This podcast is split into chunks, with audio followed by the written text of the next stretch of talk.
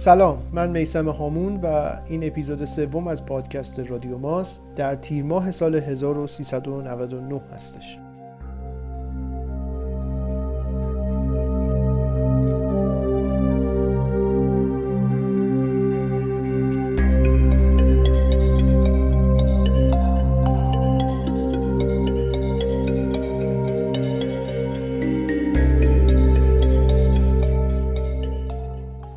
در اپیزود سوم هم با سراغ یک پرونده جنایی دیگه میریم با عنوان پرونده خانواده رمزی که در سال 1996 در شهر کلرادو اتفاق میفته در مورد این پرونده باید بگم که یکی از بحث برانگیزترین و جنجالی ترین پرونده های قتل در آمریکا هست. خیلی ممنونم که به ما گوش می‌دید و در ادامه همراه ما باشید.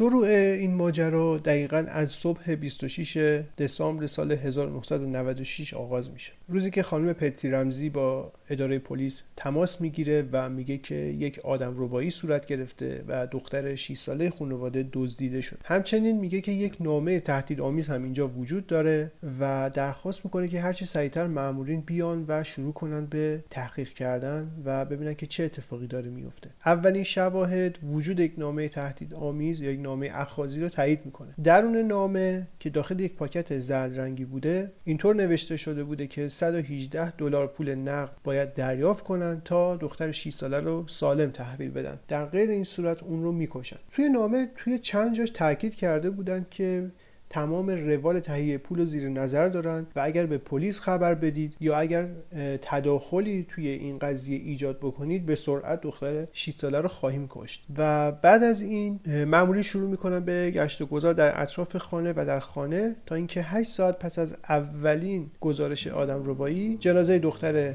6 ساله در زیر زمین خونه پیدا میشه و پرونده وارد یک فاز جدید میشه.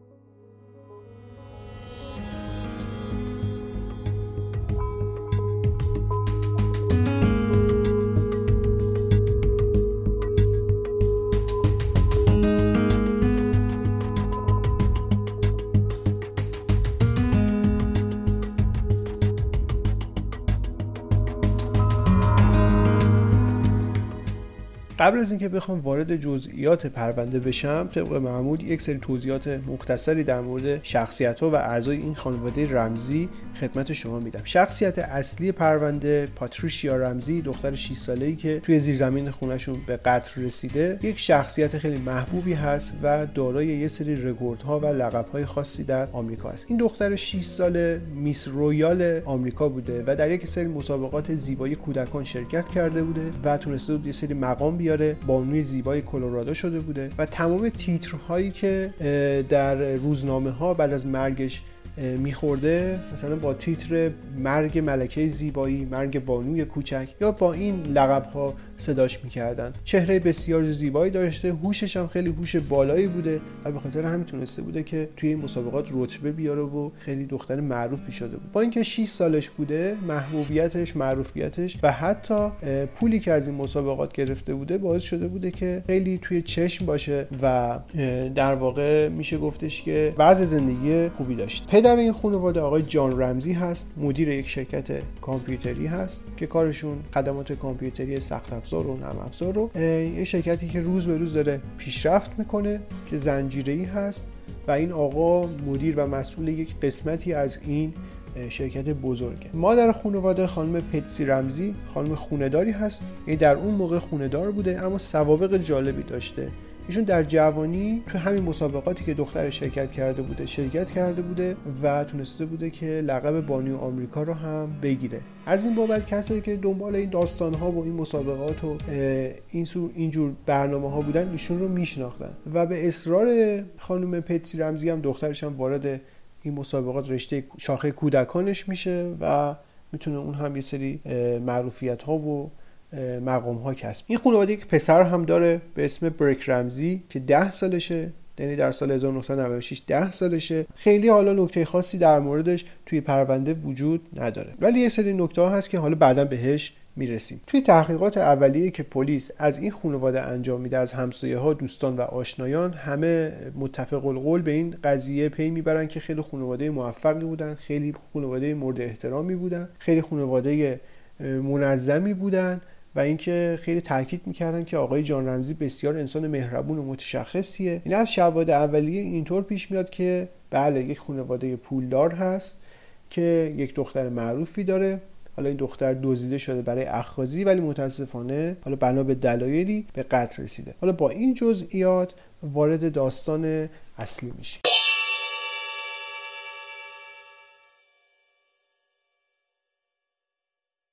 8 ساعت پس از روبوده شدن جان بننت رمزی و پیدا شدن جسدش در زیر زمین خونه شاهد یک قتل غمانگیز و ناراحت کننده هستیم. اولین نکته مهم در مورد این پرونده نحوه قتل جان بننت رمزی هست. گزارش اولیه پلیس و پزشک قانونی در محل به این صورت بوده که جمجمه کودک 6 ساله شکسته شده بوده دست و پاهاش هر دو بسته شده بودند یک تناب که مخصوص خفه کردن هست دور گردنش پیچیده شده بوده آثار کبودی شدید و خفگی در اون گزارش شده بوده و همچنین گزارش شده بوده که به این کودک 6 ساله هم تجاوز شده. اما در واقع مرگ بر اثر شکستگی جمجمه و خفگی صورت گرفته بوده. با تمام این تفاصیل و این خبر مرگ دلخراش جان بنت رمزی توی صدر خبرها قرار می‌گیره و خیلی مسابقه های زیادی انجام میشه. تمام تلویزیون مجلات روزنامه ها به یک مدتی فقط کارشون شده بوده اینکه بیان و در مورد این کودک معروف بنویسن. پلیس هم تو همه مسابقه هاشون اینطور می‌گفتن که یک انرژی می‌دادن که ما در حال تحقیقات کامل هستیم.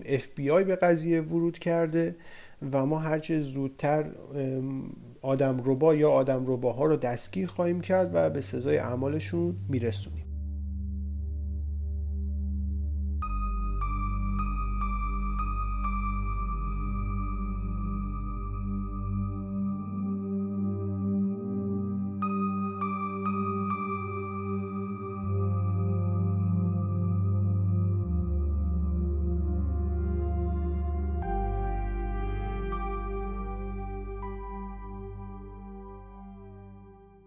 در قسمت شواهد اولیه ماجرا که مهمترین نکته همین پرونده هم هست انقدر نکته های مهم زیادی وجود داره که باعث میشه که هی این پرونده پیچیده تر بشه و مدت زمان زیادی طول بکشه برای اینکه بشه به یک جایی رسید.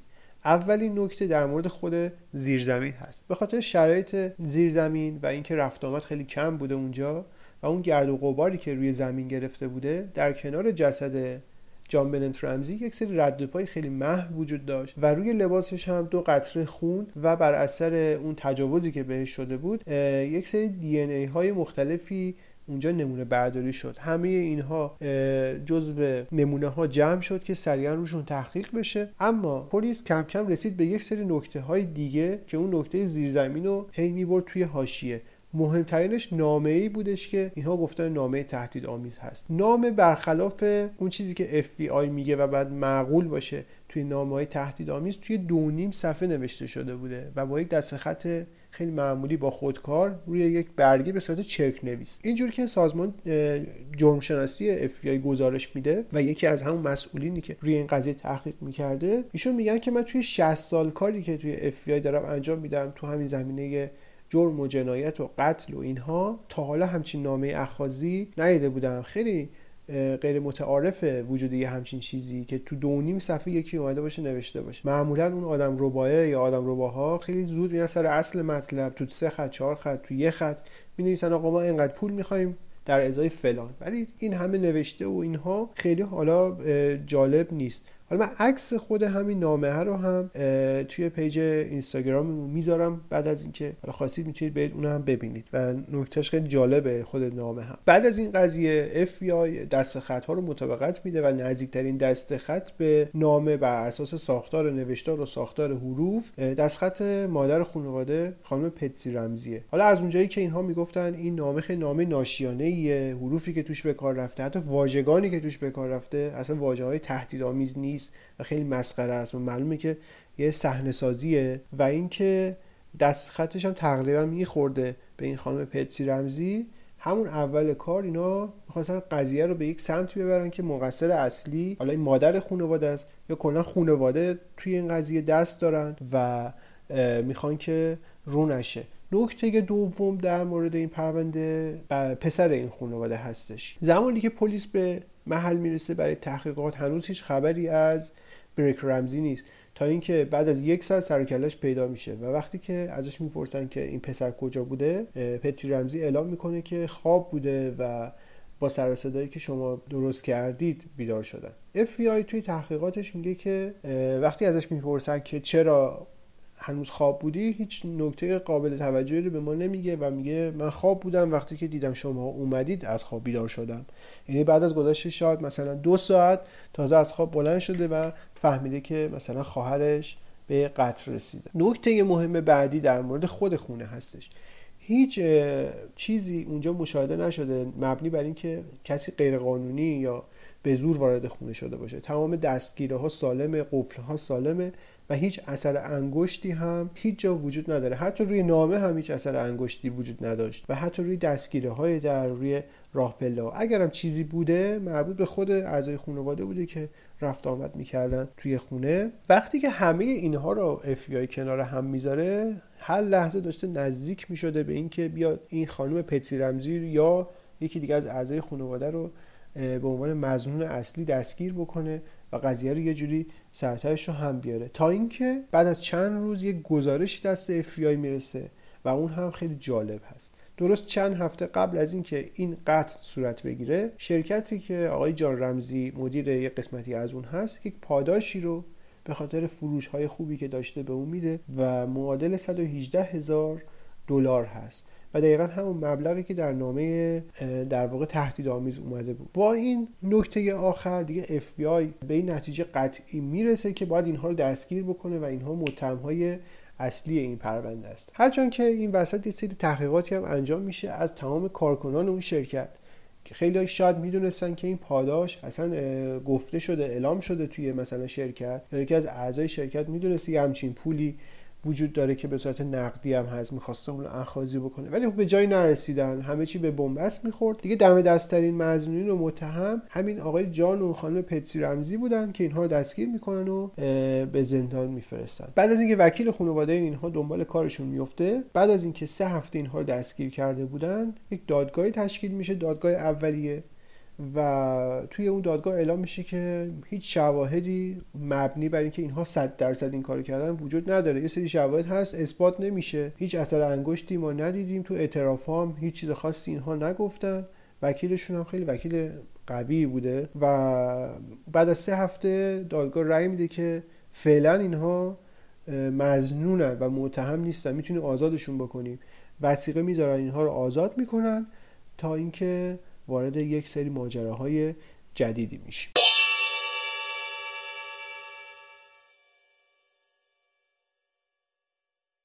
سال 2002 بعد از هفت سال FBI اعلام می‌کنه که اون دی ای هایی که توی محل قتل پیدا کرده بودن و اون چند قطر خون و آزمایش های خیلی زیادی روشون انجام دادن و به این نتیجه رسیدن که هیچ مطابقتی با اعضای خانواده نداره. و دادگاه دیگه رأی میده که اعضای خانواده از لیست مزنونی خارج بشن و یه جورایی تبرئه بشن. در همین حین یک آقایی هست به اسم آقای کریک که معمور بازنشسته پلیس آمریکا هست. ایشون زمانی که مشغول به کار بودن تو روند پرونده یه کمک های خیلی کمی هم به پلیس ها کرده بودن. ولی دیگه سال 2004 بازنشست میشه و به عنوان کارگاه خصوصی خانواده رمزی استخدامش می‌کنن که به صورت جداگونه بیاد و وارد این قضیه بشه. این آقای گریگ خودش جزو کسایی هستش که پس زمینه ذهنش همچنان معتقده که این قتل می‌تونه یک ربطی به این خونه خانواده رمزی و مخصوصا به این پتسی رمزی داشته باشه. چون همیشه میگه که تمام شواهد آخرش می‌رسیده به اینا و اینها اصلا می‌تونستن که این کار رو بکنن. منتها دو تا چیز هستش که نمی‌تونه اینها رو محکوم بکنه. یکی اینکه اینا رو نمیشه ثابت کرد یعنی در واقع ثبتش کرد به اینها.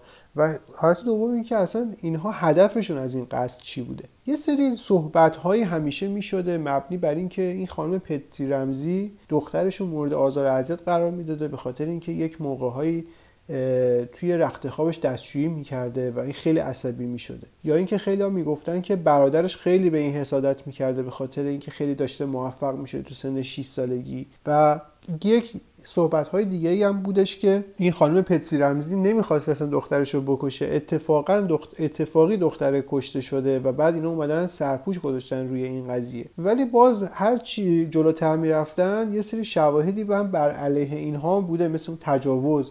که اینکه مثلا اگر مادر اینو کشته پس کی به این تجاوز کرده؟ یا اگر که مادر اینو کشته پس این دی ای هایی که الان نشون میده یک فرد خارجی توی قضیه هست اینها چیه؟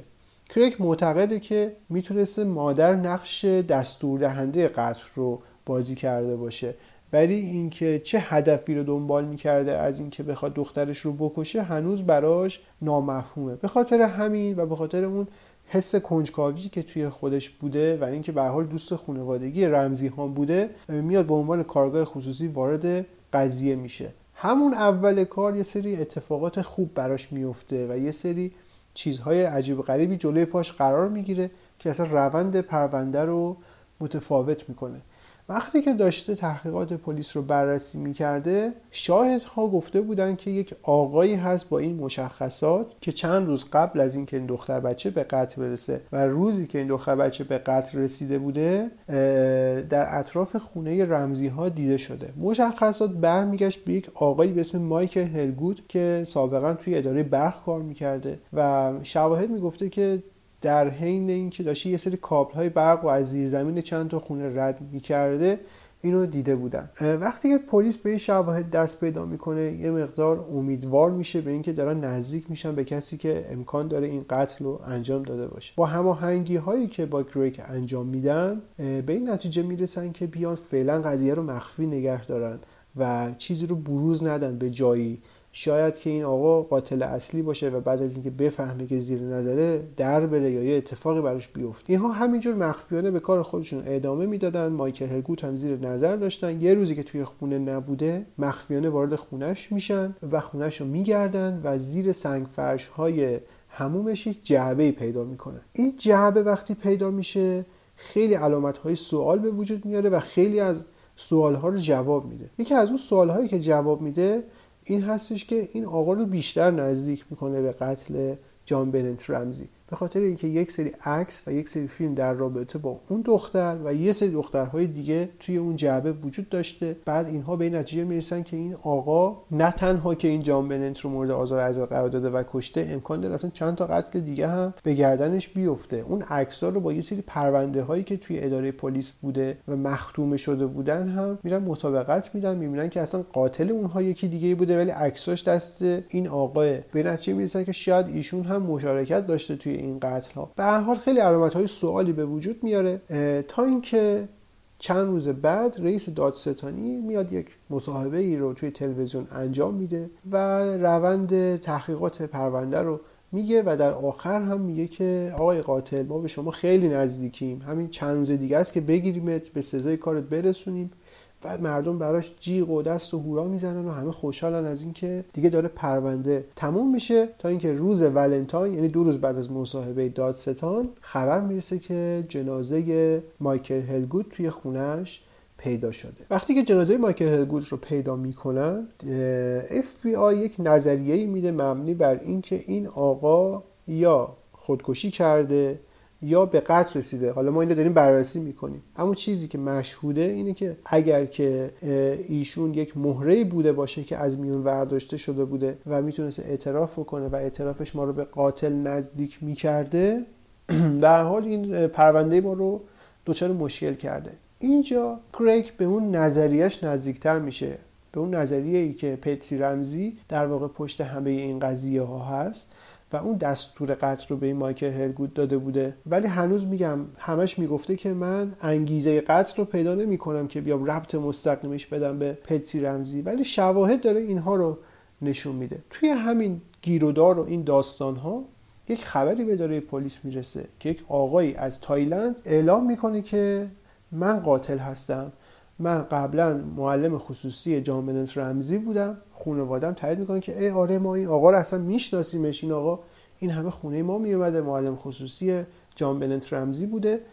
بعد ایشون اعلام می‌کنه که من قاتلم. ایشون دستگیر میشه به آمریکا منتقل میشه و کلی ازش بازجویی و بالا و پایینش می‌کنن تا اینکه اعتراف می‌کنه آقا مثلا علکی گفتم. یه کسی به من یه پولی داد خیلی ناشناس گفت بیا اعتراف کن که تو اینو کشتی. بعدم اینکه اصلا تو هیچ کاره این قضیه ای هیچ چیزی بر علیه تو این وسط وجود نداره. تبرئه میشی و میری. بعدا اعلام کرده بود که اصلا من برای معروفیت اومدم این کارو کردم. دارم خواست مثلا توی صدر خبرها بیا این آقای معلم خصوصی رو دستگیرش می‌کنند و چند سالم برای زندانی می‌برن به جرم اینکه اومد اختلال ایجاد کرد توی روند قضیه. اما باز یه چراغ دیگه توی ذهن کریک اینجا روشن کرد که اینها همه زیر نظر یک آدمی هست که اصلا از تمام روند این پرونده خبر داره. می‌دونه داره چه اتفاقی میفته حالا که مایکل هلوود از سر راه برداشته شده حالا بیاد نظرها رو بفرسته به یه سمت دیگه ای کی باید بره به یک, به یک آقایی که اصلا توی بانکوک داره زندگی می‌کنه؟ چندین سال اصلا از این خانواده خبری نداره. یه روزی معلم خصوصی اینا بوده بیاد بره پول بده و بگه که این اتفاق افتاده و این باعث می‌شد که این هر روز و هر دقیقه نزدیکتر بشه به اینکه بیاد این انگشت اتهام رو بگیره به سمت پتسی رمزی. توی همین گیرودار خانواده رمزی با این صحبت هایی که آقای کریک هر از گاهی یه جاهایی می‌کرده غیر رسمی بوده و توی یه سری محافل می‌کرد و پلیسا به گوش اینا میرسوندن و توی همین داستان های خاله بازی و پیغام پسقام با این رابطهشون کدر میشه و بهش میگن که تو خیلی مثلا نامردی که انگشت اتهام تو سمت ما خودمون رو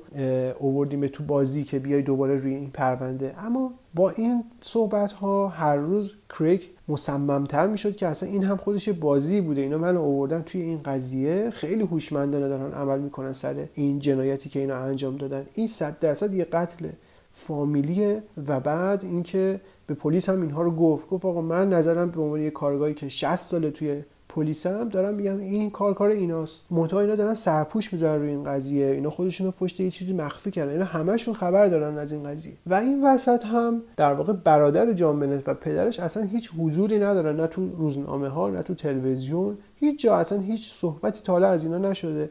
بیشتر کسی که داره این وسط هی حرف می‌زنه و هی داره یه سری اتفاقات براش میفته همین پتسی رمزی مادر خانواده هستش. تا اینکه یک روز تلفنی به کریک.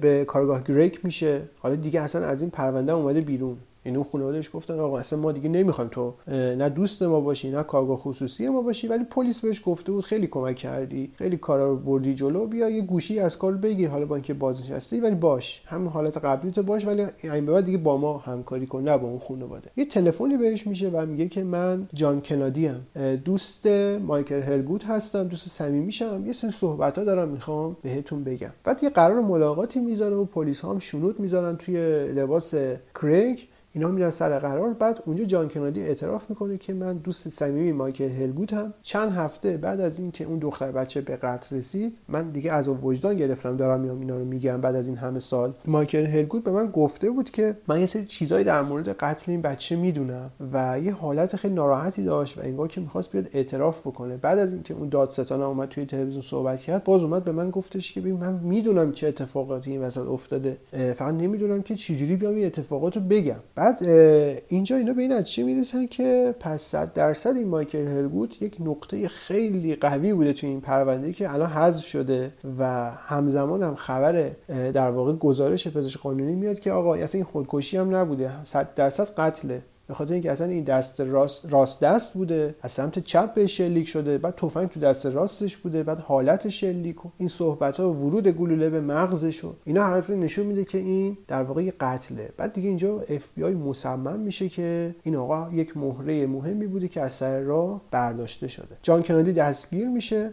و تو همون بازجوی اولیه به همه چی اعتراف می‌کنه. میگه که آقا اصلا من بودم که اومدم به شما گفتم که این مایکل هلگوت مرده. رفتم شب خونهش دیدم جنازهش افتاده وسط خونه. بعد خیلی ترسیدم. یه سری وسایلم دزدیدم. چند بارم مخفیانه رفتم تو این خونه و اومدم شما نفهمیدید و یه سری وسایل دزدیدم. ولی الان پشیمونم دیگه. این وسایلم بهشون برمیگردونه. بعد اینو متهمش می‌کنن به اینکه ورود غیرقانونی به صحنه قتل داشته و اصلا ورود غیرقانونی به خونه یه نفر دیگه داشته. خلاصه یه پاپوشی هم برای این درست می‌کنن و یه چند ماهی هم اینو میندازنش توی زندان. اما وسایلی که جان کنادی به پلیس میده خیلی وسایل مهمی هست. دو تا نکته در مورد این وسایل وجود داره. یک یه دونه فیلم و چهار تا عکس هست. یکی از این فیلم هایی که از جان کنادی می‌گیرن که سرقت کرده بوده از خونه مایکل هلگود صحنه هستش که یک دختر پنج ساله جلوی چشم خانواده‌اش روبوده میشه و اسم اون دختر بچه آلیس هست. میرن توی پرونده های جنایی و روبوده ها میگن بعد سه سال پیش اصلا اعلام شده که دختر پنج ساله روبوده شده. بعد می‌فهمن که این دختر بوده و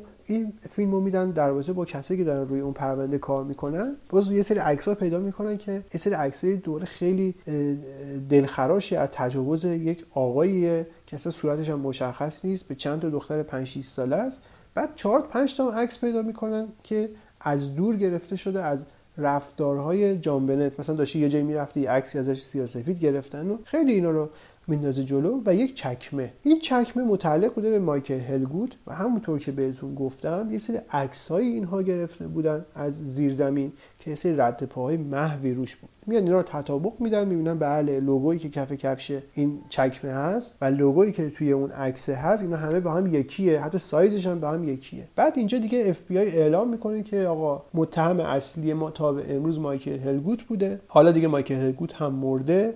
ما معتقدیم یه کس دیگه ای هست پشت این پرده که داره این کارا رو انجام میده. این آقای مایکل هلگوت اگر قاتل نبوده دستیار قاتل بوده صد درصد. چون شواهد میگه که اینجوری هست. اما یه نکته که این وسط هست اون دی های خونی رو نمی‌تونن مطابقت بدن با خونه مایکل هلگوت یا حتی اون دی های تجاوز رو نمی‌تونن مطابقت بدن با اسپرم های مایکل هلگوت ولی با این حال شواهد فیلم ها اون عکس ها و اون رد پا اینا همه میگه که این آقای مایکل هلگوت یه جای این قضیه هست یه نقشی توی این قتل داره. تا اینکه سال 2006 میشه و پتسی رمزی بر اثر سرطان جون خودش رو از دست میده و میمیره. وقتی که پتسی رمزی میمیره خب خیلی از سوالهای این پروندن باز همینجور با مرگ اینها از بین میره. کریک هم که همچنان مصممه که آقا این خانم پیتسی رمزی و آقای مایکل هلگود اینا با هم همدست بودن. چرا ما هیچ نیومدیم این دوتا رو بیاریم؟ مثلا جلوی همدیگه خیلی شاکی بود از دست قاضی ها دست پلیس که آقا چرا حرف من گوش نمی‌کنید؟ چرا اون کاری که من میگم و شما انجام نمی‌دید؟ ولی با این حال یه خبر غیر منتظره پخش میشه و اون هم اینه که بریک رمزی برادر جان تصمیم می‌گیره برای اولین بار سکوتش رو بشکنه و توی برنامه تلویزیونی حاضر بشه. توی همون سال 2006 تو برنامه دکتر فیل حاضر میشه و میگه که آقا هر سوالی که دارید از این قضیه بپرسی ازش می‌پرسن که چرا تو اون روز اول نیومدی توی مثلا محوطه یا اصلا نبودی اونجا. بعد اون میگه که من خواب بودم مادرم صبح زود اومد گفت تو جامعه تو ندیدی؟ منم گفتم نه ندیدم. بعد احساس کردم که یه داستانی هست. خیلی دوست نداشتم خودم رو درگیر حاشیه ها بکنم. خوابیدم. بعد پلیسا که اومدن بیدار شدم و یه سری از این حرفا زد و ازش پرسیدن که آیا به نظر تو می‌تونست مادرت قاتل باشه؟ بعد اونم میگه که نه چون مادرم خیلی دخترش رو دوست داشت ما هم خیلی خواهرم رو دوست داشتم. اگه کسی میگه که ما توی این قضیه نقش داریم داره حرف زیادی می‌زنه و خلاصه از این صحبت ها باش می‌کنن خیلی فضا رو احساسی می‌کنن و اما یه عده این وسط میان میگن که صحبت هاش و طرز حرکات بدنش و اون تیک های عصبی که هنگام سخنرانی داشته توی این مصاحبه اصلا نشون میده که این آدم یه چیزایی برای مخفی کردن داره. صد درصد یه چیزی برای مخفی کردن داره. ولی با این حال یه سری دوباره تحقیقات اینا انجام میدن از اون معلمه که آقا کی بوده به تو پول داده؟ یا اصلا تو باید به ما بگی که چه اتفاقی افتاده بوده. بعدم که دیگه اصلا اون آقا توی بانکوک تصادف می‌کنه و میمیره. پرونده اون آقا هم بسته میشه بعضی که آزاد میشه. و اینکه تا اینجای کار کریک برمیگرده به توی مصاحبه هاش میگه که آقا ما هر کسی که روش دست گذاشتیم یه صحبتی باش بکنیم مرد. تنها کسی که شاید بتونه یه حرفی در این مورد بزنه این برادره است که این هم توی مصاحبه گفت که آقا من هیچی نمی‌دونم و ما خیلی خواهرم دوست داشتیم و من این همه سال حرف نزدم به خاطر این بوده که ناراحت بودم و, و تا اینها تا اینجای کار دیگه پلیس دستش به هیچ جا بند نیست. تو آخرین گزارشی هم که سال 2019 اف بی آی در رابطه با این پرونده میده اینه که متهم اصلی این پرونده مایکل هلگوت بوده که به قتل رسیده و فعلا پرونده در حاله از ابهام هستش. و تا همین امروز هم که ما داریم این اپیزود رو ضبط می‌کنیم هیچ اتفاق دیگه در مورد این پرونده نیفتاده هیچ مزنون دیگه هیچ متهم دیگه به این پرونده اضافه نشده. ولی جزء پرونده هایی هستش که امکان داره مثلا تا چند سال دیگه یا شاید همین امسال یه سری اتفاقاتی براش بیفته باز یه سری مستندات ارائه بشه و ماموران به یه سری از تحقیقات جدید برسن. اگر اتفاق خاصی در مورد این قضیه بیفته حتما اینو توی پیجمون توی اینستاگرام یا توییتر میگیم. مثلا یا شاید مثلا اومدیم یه اپیزود جداگونه هم دوباره برای ساختیم و در موردش صحبت کردیم.